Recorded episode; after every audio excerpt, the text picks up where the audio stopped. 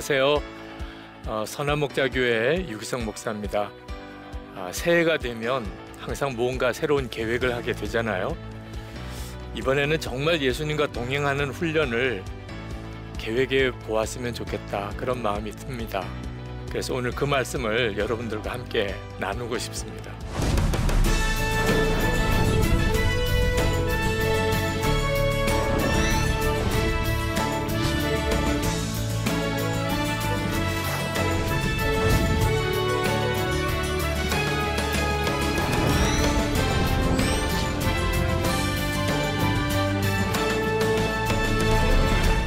최근에 김진수 기자님이 쓰신 어, 책이 하나 있습니다.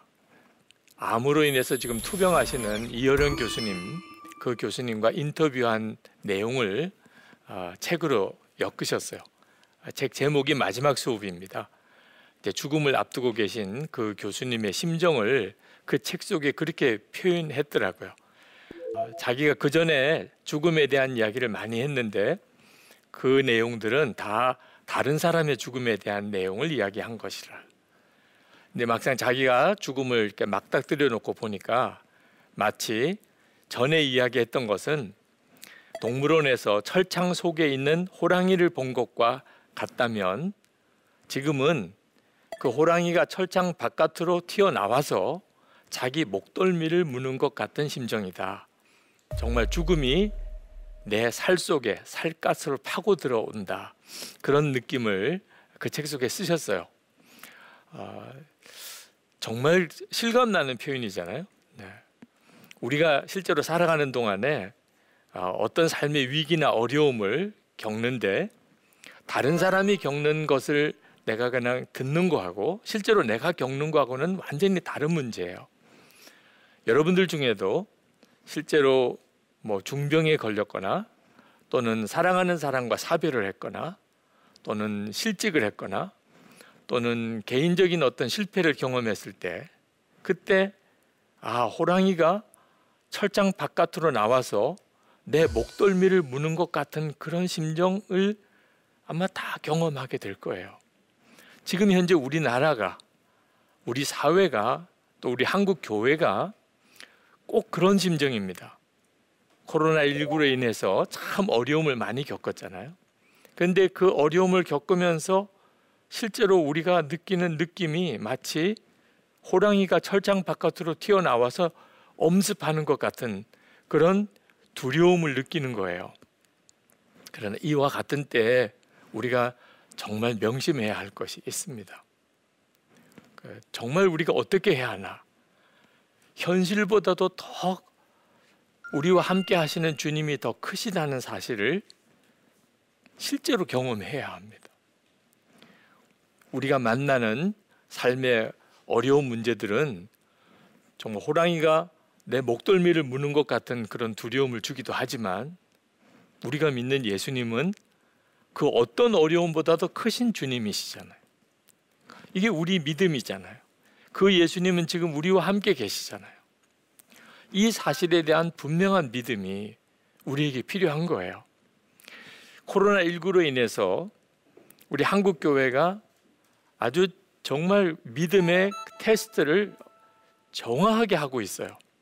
우리는 진짜 살아계신 하나님 그분을 믿는 것인지 많은 경우에 그동안 우리는 예수님을 믿는다고 생각했어요. 그런데 실제로 코로나19로 우리가 교회 모이지 못하고 그리고 성도들끼리 만나지 못하게 되면서 갑자기 우리 믿음이 흔들려 버리는 그런 경험을 하고 있는 거예요. 아, 우리가 그동안에 진짜 예수님을 믿은 게 아니었구나. 예수님을 믿는 줄 알고만 있었던 거예요. 한번 생각해 보세요. 초대교회 처음 예수 믿는 성도들이 아, 교회를 이루었던 그 초대 교회 때의 어려움은 얼마나 컸을까요? 그들은 예수 믿는 것 때문에 사실 죽음을 각오해야 하는 그런 처지였어요. 그런 어려움을 거치면서도 그들 안에 정말 놀라운 역사들이 일어났습니다. AD 100년경에 우리 그리스도인들이 몇 명 정도쯤 되었는가? 대략 한 2만 5천 명 정도를 헤아려요. AD 100년경에. 그런데 그 말할 수 없는 핍박의 때, 예수 믿으면 죽임을 당할 만한 그런 어려운 때, 310년이 되었을 때 2천만 명이 됩니다. 그러니까 우리에게 닥쳐오는 어려움이 실제로 정말 그렇게 어려움인가? 우리와 함께 계시는 예수님이 얼마나 놀라우신 분인가 하는 점에 대해서 우리가 분명하게 눈이 뜨여야 하는 거예요. 저는 코로나 19로 인해서 우리 한국 교회가 참 어려움을 많이 겪었지만 예수님을 진짜 믿게 되는 큰 도전을 우리가 하나님으로부터 받았다. 그리고 반드시 그 은혜의 눈을 하나님이 우리에게 열어 주신다고 믿습니다. 마태복음 28장 19절 20절에 보면 그러므로 너희는 가서 모든 민족을 제자로 삼아 아버지와 아들과 성령의 이름으로 세례를 베풀고 내가 너에게 분부한 모든 것을 가르쳐 지키게 하라. 예수님께서 제자들에게 그렇게 말씀하셨어요. 이 명령 자체가 사실 엄청난 명령이에요. 그때 당시의 제자들 세계 모든 민족에게 가서 예수님께서 말씀하신 거 가르치고 그리고 세례를 베풀고 제자 삼는다는 일이 지금 현재 시대에도 이 일이 쉽지 않은데 2000년 전 제자들에게 이 명령은 정말 실제로 실천하기 불가능한 명령이죠.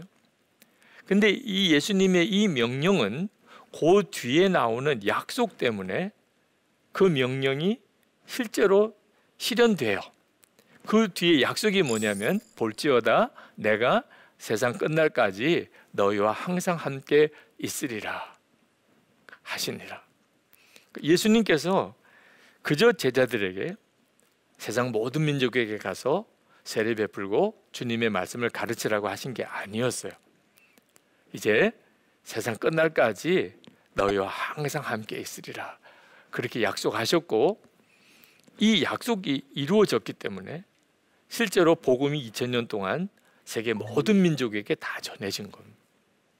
그러니까 우리가 현실에서 부딪히는 어려움이 아무리 커도 우리에게 더 놀라운 약속이 있는데 온 세상보다 더 크신 주님이 나와 항상 함께 계시겠다. 그러니까 우리에게 있어서 지금 필요한 게 뭐냐면 어려움이 없어지는 게 아니에요. 우리가 하나님 앞에 개인적인 어려움이나 우리 사회나 우리 나라나 한국 교회가 겪는 어려움을 없애달라고 기도하는 일은 사실은 하나님께서 응답하실 수가 없어요. 왜냐하면 그 어려움 속에는 하나님의 더 놀라운 계획이 반드시 있기 때문에 하나님께서 우리에게 하시는 놀라운 응답은 이 문제보다 세상보다 더 크신 주님과 동행하게 해주시는 겁니다. 실제로 지금도 우리와 함께 주님이 계세요. 마태복음 18장 20절에 두세 사람이 내 이름으로 모인 곳에 나도 그들 중에 있느니라 그러셨어요. 그러니까 이 말씀은 우리가 성도들이 언제 어디서나 모여서 함께 예배하고 성도의 교제를 나눌 때 항상 거기에 예수님이 계시다는 거예요. 이 약속은 지금 우리 가운데 그대로 이루어졌어요. 문제는 우리가 이 사실을 머리로만 알고 있을 뿐이지 실제로 그것을 마음으로 믿고 누리지 못하는 게 문제인 거예요. 새해에 우리가 어떤 계획을 정말 세워야 한다면 저는 바로 이 약속이 내게 그대로 이루어지는 훈련을 해보시라는 거죠. 주 예수님은 나와 함께 계시다는 거예요. 고린도후서 13장 5절 말씀에 이렇게 말씀했어요. 너희는 믿음 안에 있는가? 너희 자신을 시험하고 너희 자신을 확정하라. 예수 그리스도께서 너희 안에 계신 줄을 너희가 스스로 알지 못하느냐? 그렇지 않으면 너희는 버림받은 자니라. 저는 이 말씀을 고등학교 다닐 때 처음 들었어요. 근데 믿어지지 않았어요. 예수님이 내 안에 계시다는 게 정말 믿어지지 않았어요. 그때부터 제 안에 이 말씀이 마음에 간절한 갈급함이 되었어요. 진짜 예수님이 내 안에 계신가? 그렇다면 내가 알아야 하잖아요. 알 수 있게 되어 있다는 말이잖아요. 그게 지금까지 제 삶에 한 50년 가까운 세월을 계속 제 삶을 이끌어 왔어요. 저는 여러분들이 올 1년 동안에 정말 예수님께서 내 안에 거하신다는 이 약속의 말씀을 실제로 내가 경험해야 된다. 또 그렇게 될 수 있다 하는 사실을 정말 믿고 예수님과 동행하는 훈련을 꼭 해보기를 권하는 겁니다. 저는 제 마음 깊은 곳에 솔직히 영적인 두려움이 있어요. 그게 뭐냐면 예수님께서 이 땅에 오셨을 때 그렇게 하나님을 잘 믿는다던 그때 당시에 유대교 지도자들이 예수님을 몰라봤어요. 그리고 예수님을 십자가 못 박아 죽였잖아요. 지금 예수님이 우리 가운데 계신 것도 꼭 그와 같은 문제를 가져오지 않을까. 우리는 다 예수님을 잘 믿는 사람들이에요. 그럼에도 불구하고 예수님이 우리와 함께 계신 것을 우리가 진짜 잘 알아보고 있는가 하는 것에 대한 두려움이 저에게 있어요. 제가 처음 전도사 때예요. 이제 전도사가 되고 첫 번째 교단 회의에 참석을 했었습니다. 감리교에서는 지방회라고 하는데 목사님과 장로님들이 각 교회 대표로 모이는 아, 가장 중요한 회의예요. 그런데 그 회의 석상에서 큰 싸움이 벌어졌어요. 물론 뭐 치고받고 싸우는 건 아니었지만 서로 마이크를 뺏고 큰 소리를 지르고 얼굴이 빨개지고 그런 형태의 막 싸움이 벌어졌습니다. 그걸 보는 것 자체가 얼마나 마음이 아픈지. 그런데 그렇게 싸우다가 아, 예배 시간에는 또 함께 예배를 드리는 거예요. 같이 찬송을 부르고 같이 말씀을 보고 그때 예배를 드리면서 눈물이 나더라고요. 이렇게 예배해도 되는 건가? 조금 전까지 싸우다가 해결되지도 않았는데 화해하지도 않았는데 그리고 예배 시간이라고 또 예배 드리는 것 그리고 그렇게 예배 드리고 난 다음에 또 싸우는 거예요. 너무 마음이 비참해지더라. 자, 우리는 예수님이 우리와 함께 계시다고 다 고백해요. 목사님도 장로님들도 교인들도 예수님은 우리와 함께 계시다고 내 안에 계시다고 다 말은 해요. 그러면서도 실제로 믿지는 않는 거예요. 그렇다면 처음 예수님이 이 땅에 오셨을 때 그때 예수님을 알아보지 못했던 당시 종교 지도자들과 유대인들과 뭐가 다를까. 그러므로 우리는 지금 우리와 함께 계신 예수님과 함께 동행하는 훈련을 정말 해야 합니다. 예수님은 우리와 함께 계세요. 에베소서 5장 11절 12절에 너희는 열매 없는 어둠의 일에 참여하지 말고 도리어 책망하라. 그들이 은밀히 행하는 것들은 말하기도 부끄러운 것들이라. 은밀히 행하는 것들. 우리는 사람만 없으면 아무도 안 보는 줄 알아요. 예수를 믿는 성도들도 그렇습니다. 사람만 없으면 아무도 안 보는 줄. 그래서 은밀히 행하는 죄를 짓는 거예요. 우리의 고백은 예수님은 내 안에 계시다고 고백하면서도 실제로 삶은 사람만 안 보면 제 부끄러운 일을 정말 다른 사람이 알까봐 겁이 나는 일들을 서슴없이 해요. 이것이 정말 우리의 심각한 문제죠. 존 비비어 목사님이라고 아마 여러분들도 그분의 책을 보신 분들이 많으실 텐데 그 존 비비어 목사님이 무엇이 선인가라는 제목의 책에서 어, 그런 목사님 한 분을 만난 이야기를 했습니다. 1980년대에요. 미국이 그 텔레비전 예배, TV 예배가 유행을 했었습니다. 그때 가장 유명한 목사님, 정말 대단한 인기를 끌었던 TV 설교가 목사님 한 분이 사, 사기죄 또 간음죄로 유죄 판결을 받고 교도소에 복역을 하는 일이 생겼어요. 그 일이 드러나면서 미국 교회 전도문이 막혔다고 할 정도로 대단한 충격이었습니다. 일반 세상 사람들이 기독교를 도대체 어떻게 보겠어요? 그 목사님이 교도소에서 이존 비비어 목사님에게 연락이 온 거예요. 한번 면회를 와달라고. 존 비비어 목사님이 가서 그 목사님을 만났습니다. 만나서 이런저런 이야기를 나누다가 물어봤어요. 그 목사님에게. 목사님, 언제부터 예수님의 사랑을 잃어버렸습니까? 언제부터 도대체 목사님이 그렇게 영적으로 흔들리게 됐는지를 알고 싶었던 거예요. 근데 그 목사님이 전혀 의외의 대답을 하신 거예요. 저는 예수님의 사랑의 그 뜨거운 아, 은혜를 한 번도 잊어버린 적이 없다는 거예요. 아, 존 비비어 목사님이 화가 나더래요. 아, 지금 목사님은 재정적인 죄, 간음죄를 짓고 그리고 교도소에 지금 들어와 있는데 예수님의 사랑의 뜨거움을 잃어버린 적이 없었다니 그게 무슨 말인가? 그랬더니 그 목사님이 대답하기를 저는 예수님이 나를 사랑하시고 나도 예수님을 사랑하는 이 마음은 전혀 변한 적이 없는데 한 번도 예수님을 두려워해 본 적이 없다는 거예요. 그 말을 듣고 존 비비어 목사님이 마음에 딱 깨달아지는 게 있어요. 아, 이것이 많은 그리스도인들이 가지고 있는 문제구나. 자, 예수님의 사랑은 너무나 뜨겁게 내가 가지고 있는데 예수님은 두려워하지 않는 경우가 어떤 경우일까요? 바로 예수님이 지금 나와 같이 계시다는 것을 실제로는 믿지 못하는 경우예요. 예수님이 하나님이신데 사람이 되셨고 그리고 우리의 죄를 지고 십자가에 죽으셨잖아요. 그 사실을 정말 알고 나면 예수님을 사랑하지 않을 수가 없죠.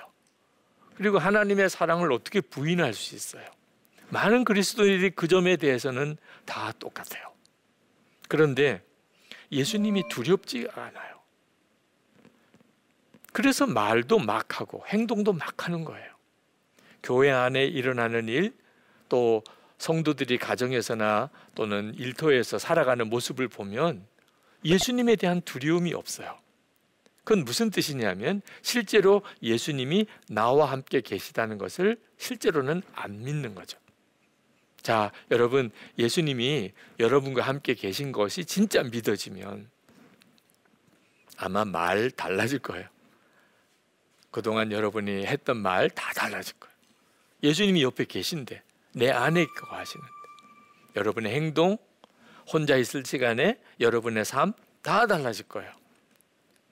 많은 분들이 예수 믿고도 삶이 안 바뀐다고 말을 하지만 실제로는 예수님을 안 믿는 것 때문에 예수님을 정말 믿고 나면 삶이 안 바뀔 수가 없어요.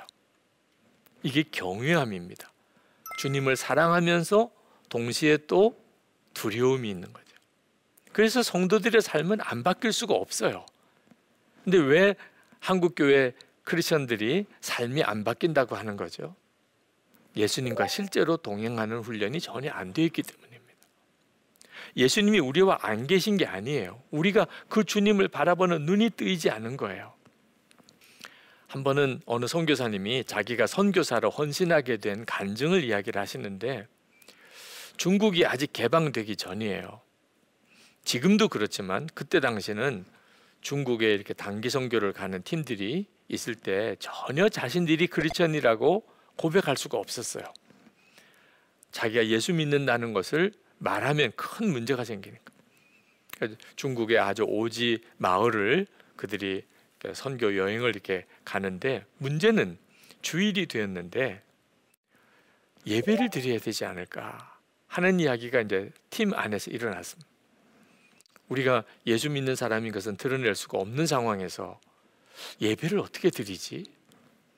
그래서 리더가 하나님이 주신 지혜가 떠올랐어요. 우리가 내일 이 마을 사람들이 일어나기 전 이른 새벽에 우리가 조용히 어, 한 방에 모이기로 했습니다.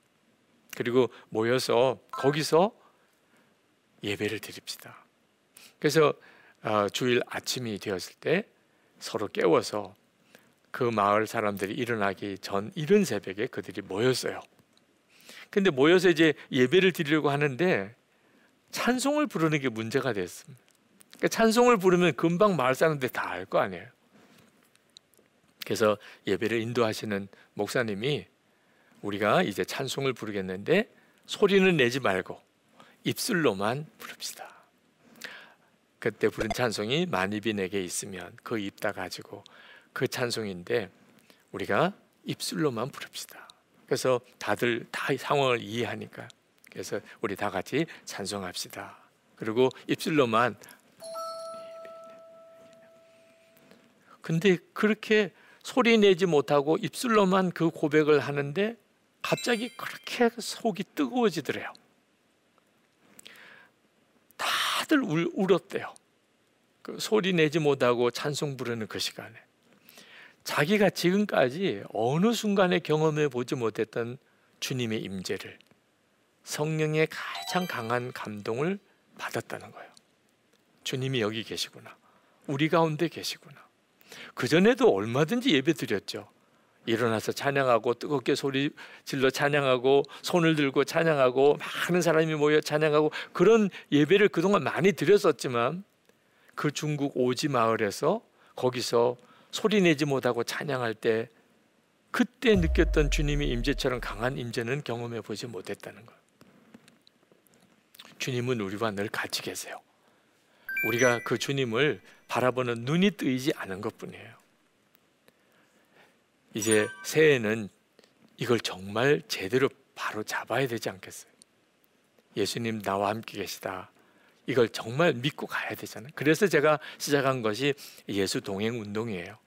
이 예수 동행 운동은 매일 일기를 쓰면서 내가 주님과 얼마나 동행하고 있는지를 매일 점검해 보자는 것. 어, 예수님과 동행하는 삶이 실제로 우리의 삶 속에 훈련되고 습관이 되고 이제 비로소 믿음의 눈이 열릴 수 있도록 그렇게 살아보자. 그래서 교회들마다 찾아가서 성도들을 만나서 계속해서 주님이 지금 우리와 같이 계십니다. 그런데 우리가 그 눈이 뜨이지 않아서 때때로는 주님 전혀 두려운 것도 모르고 때때로 주님이 주시는 위로도 못 느끼고 살아가는 겁니다. 그래서 예수 동행 운동을 하고 있어요. 여러분 이 시간에도 주님은 여러분과 함께 계세요. 많은 분들이 그 사실을 잘 못 믿는 것 같아요. 한번 여러분 눈을 감고 나는 죽었습니다. 또는 주님만 믿습니다. 저는 주님을 사랑합니다. 그냥 조용히 한번 그렇게 고백을 한번 해보세요. 그러면 여러분의 마음에 정말 설명할 수 없는 느낌이 확 일어나요. 그 조금 전과 후가 완전히 느낌이 달라요. 예수님이 여러분 안에 계시니까 그런 느낌이 생기는 거예요. 어느 목사님이 저를 찾아와서 목회에 대한 여러 가지 많은 질문을 하시다가 목사님이 저에게 물으세요. 목사님, 저는 예수님이 제 마음에 계신 것을 믿는데 실제로 예수님이 나에게 뭐라고 말씀하시는지는 전혀 못 듣겠다는 거예요. 어떻게 하면 제 안에 예수님이 계신데 제가 예수님이 제게 하시는 말씀을 들을 수 있을까요? 그렇게 질문하더라고. 그래서 제가 그 목사님에게 그렇게 말씀을 드렸어요. 목사님이 예수님이 정말 마음에 계신 것을 믿으면 그러면 주님의 말씀을 들을 수 있을 겁니다. 아, 그랬더니 그 목사님이 아니 제가 정말 믿습니다. 예수님이 제 마음에 계신 걸 저 정말 믿어요. 그런데 주님의 음성은 제가 잘 못 듣겠습니다. 그래서 제가 그 목사님에게 다시 질문했어요. 목사님이 한 1시간 정도 걸려서 차를 타고 오셨거든요. 목사님 차를 운전해서 오시는 동안에 주님이 목사님에게 뭐라고 말씀하셨습니까? 그랬더니 아, 목사님 제가 그걸 잘 모르겠어요. 못 듣겠어요. 그러시더라. 그래서 제가 그 목사님에게 거봐요, 목사님.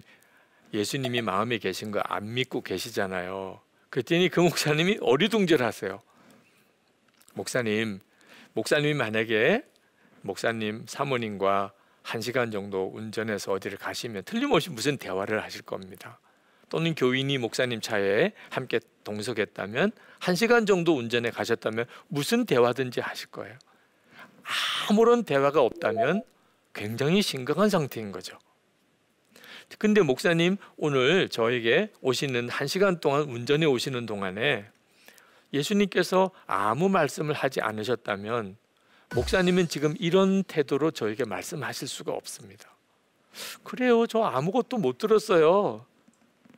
목사님은 아주 그게 자연스러운 일인 것처럼 이야기하고 계세요. 목사님이 진짜 예수님의 마음에 계신 걸 믿으신다면 그건 굉장히 두려운 일이고 심각한 문제예요. 목사님의 표정이 목사님이 실제로는 안 믿고 계시다는 뜻입니다. 목사님 이제 다시 교회로 돌아가실 텐데 이제는 정말 진지하게 주님께 질문해 보세요. 주님, 오늘 저에게 무슨 말씀을 하고 싶으십니까?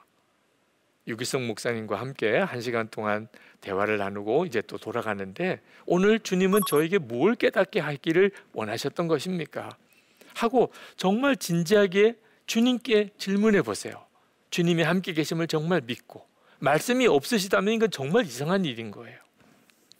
그러면 틀림없이 아마 교회에 도착할 즈음에 주님께서 마음에 여러 가지 주님이 하시고 싶은 말씀을 생각나게 하셨을 거예요.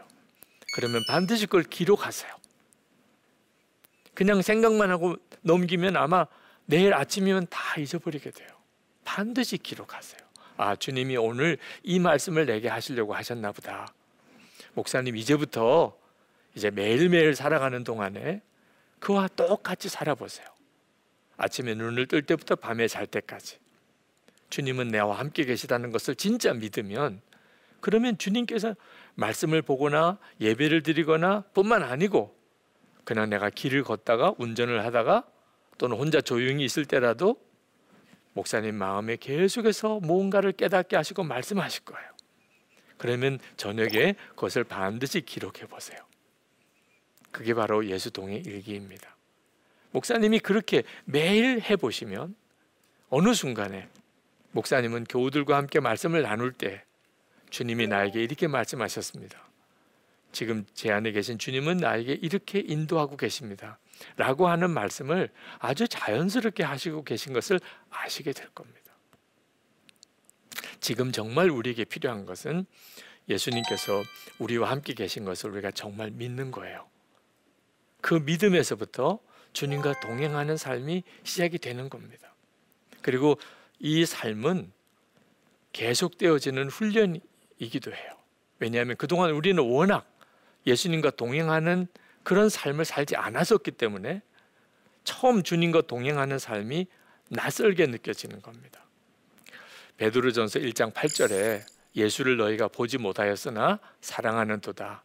이제도 보지 못하나 믿고 말할 수 없는 영광스러운 즐거움으로 기뻐하니. 베드로 사도 그때 성도들은 예수님을 실제로 만난 사람들이 아니었어요. 그렇지만 그들은 예수님을 사랑했어요. 인격적으로 주님과의 관계가 이루어져 있다는 뜻이죠. 우리도 마찬가지. 예수님과 동행하는 삶, 주님과 함께 하면서 그리고 주님을 뜨겁게 정말 사랑하고 그러면서 주님을 경외하는 삶이 얼마든지 가능해요. 그 삶을 시작해 보시기를 꼭 추천해 드리고 싶습니다. 그것 때문에 일기를 쓰도록 권해 드린 거예요. 매일 일기를 써 보세요. 예수 동의 일기라고 이름을 붙였는데 여러분 나름대로 이, 이 1년 동안에 내가 주님을 바라보고 주님과 동행하는 삶을 매일 일기로 한번 써봐야 되겠다.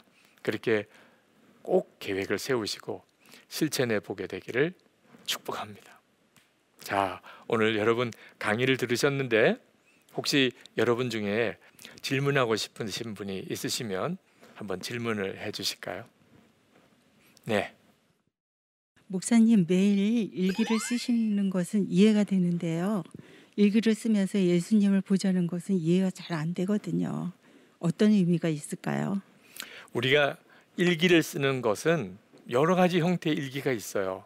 근데 제가 예수 동행 일기라고 이렇게 이름을 붙인 것은 예수님을 늘 기억하고 주님을 바라보고 그리고 주님과 동행하는 것을 목적으로 하는 일기를 써보자고 하는 거예요. 일기를 쓰게 되니까 계속해서 주님을 의식하는 일이 지속되는 거죠. 일기를 쓰지 않으면 그저 주님 생각하고 주님 바라보고 살아야 되겠다. 그렇게 마음의 결심을 했는데 며칠 지나고 나지 않으면 그냥 다 그 생각조차도 잊어버리게 돼요. 근데 일기를 계속 쓰게 되면 그러면 아 내가 오늘은 얼마나 주님을 생각했나 주님을 잊어버리고 살았던 적은 없나 하는 사실을 매일 확인하게 되잖아요. 그래서 일기를 써보시고 그동안 제가 주님과 동행하는 삶을 훈련 받으면서 가장 놀라운 방법이구나. 가장 정확한 방법이구나 하는 것을 깨달은 방법이 일기를 쓰는 거였어요. 그러나 생활 일기가 아니고 예수님과 동행하는 일기라는 뜻에서 예수 동행 일기라고 한 거죠. 감사합니다. 아, 올 한해는 정말 예수님과 정말 친밀하게 동행하는 삶을 여러분들이 다 사시게 되기를 축복합니다. 감사합니다.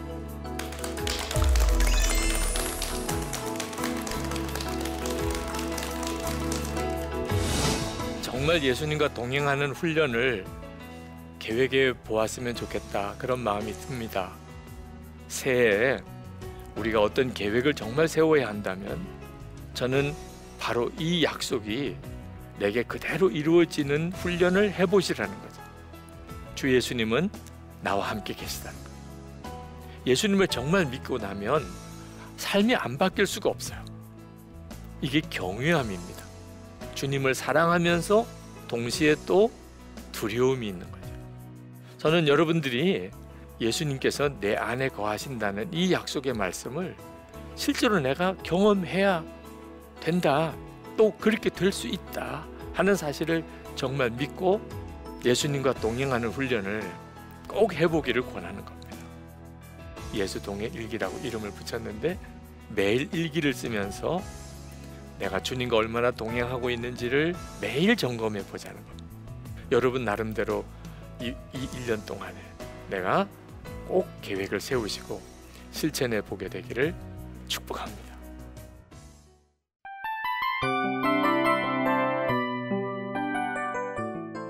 이 프로그램은 청취자 여러분의 소중한 후원으로 제작됩니다.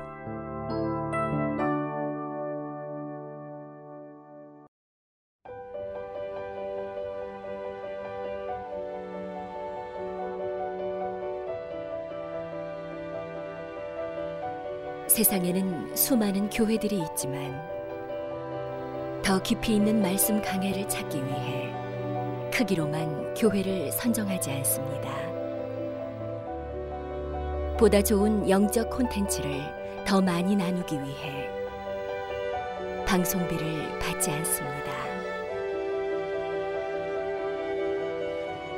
1년 365일 복음만 전하고 싶어서 우리는 광고를 하지 않습니다. 온누리의 복음을 땅끝까지 CGN TV와 함께 땅끝 선교사가 되주세요.